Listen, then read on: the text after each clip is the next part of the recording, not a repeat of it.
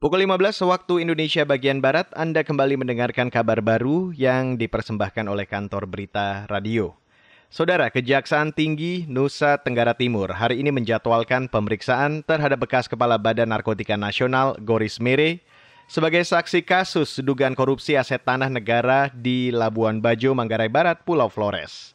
Juru bicara Kejati NTT Abdul Hakim kepada Antara News menjelaskan, Selain Goris Mere, wartawan senior sekaligus pembawa acara di salah satu televisi, Karni Ilyas, juga akan diperiksa sebagai saksi untuk kasus yang sama. Abdul mengatakan, pemeriksaan keduanya terkait perkembangan penyidikan kasus dugaan korupsi pengalihan aset tanah pemerintah Manggarai Barat di Kecamatan Komodo. Dalam kasus itu, negara diduga merugi 3 triliun rupiah.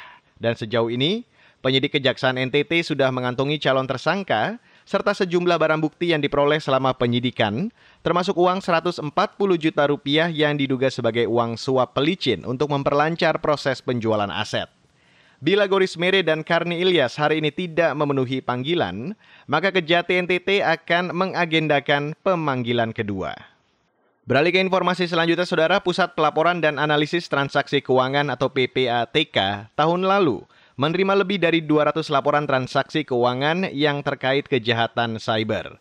Selain itu, menurut Kepala PPATK Dian Ediana Rai, ada juga 422 pihak di Indonesia yang terindikasi menjadi pemilik rekening perantara penipuan cyber.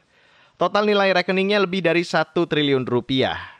Dian menyebut tindak pidana pencucian uang atau TPPU sulit diberantas kalau tidak diikuti penyitaan semua uang hasil kejahatan pelakunya kita tidak akan pernah bisa menyelesaikan persoalan yang terkait dengan pencegahan dan pemberantasan tindak pidana pencucian uang kalau tidak menegakkan pemberantasan tindak pidana pencucian uang at the same time pada waktu bersama. Konsepnya tidak lagi memenjarakan orang sebagai pelaku kejahatan ekonomi. Itu tidak akan berhasil tetapi harus diikuti dengan mengambil keseluruhan hasil kejahatan itu sendiri. Kepala PPATK Dian Idiana Rai menambahkan, kemajuan teknologi informasi saat ini juga dimanfaatkan oleh pelaku kejahatan transaksi keuangan melalui cyber. Karena itu, intelijen keuangan seperti PPATK dituntut memiliki kemampuan penyelidikan melalui dunia cyber virtual juga. Sementara itu, Saudara Wakil Direktur Tindak Pidana Cyber Bareskrim Polri Himawan Bayu Aji mencatat, Tren kejahatan cyber meningkat selama pandemi COVID-19 dan hingga November tercatat ada 4.250 jumlah tindak pidana cyber yang ditangani Bareskrim. Saudara, Kementerian Pendidikan dan Kebudayaan bekerja sama dengan Satgas Penanganan COVID-19 meluncurkan pedoman perubahan perilaku protokol kesehatan dalam 77 bahasa daerah.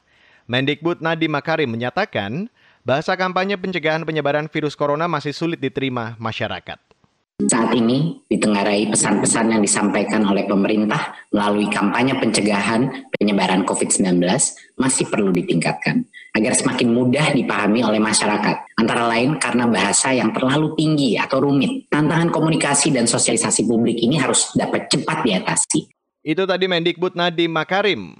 Apresiasi mengubah kampanye pencegahan virus corona ke 77 bahasa daerah disampaikan Kepala Satgas Penanganan COVID-19 Doni Monardo. Ia mengakui istilah-istilah yang dipakai dalam konteks pandemi COVID-19 sering kali merupakan bahasa asing atau serapan dari bahasa asing. Demikian kabar baru KBR, saya Reski Mesanto.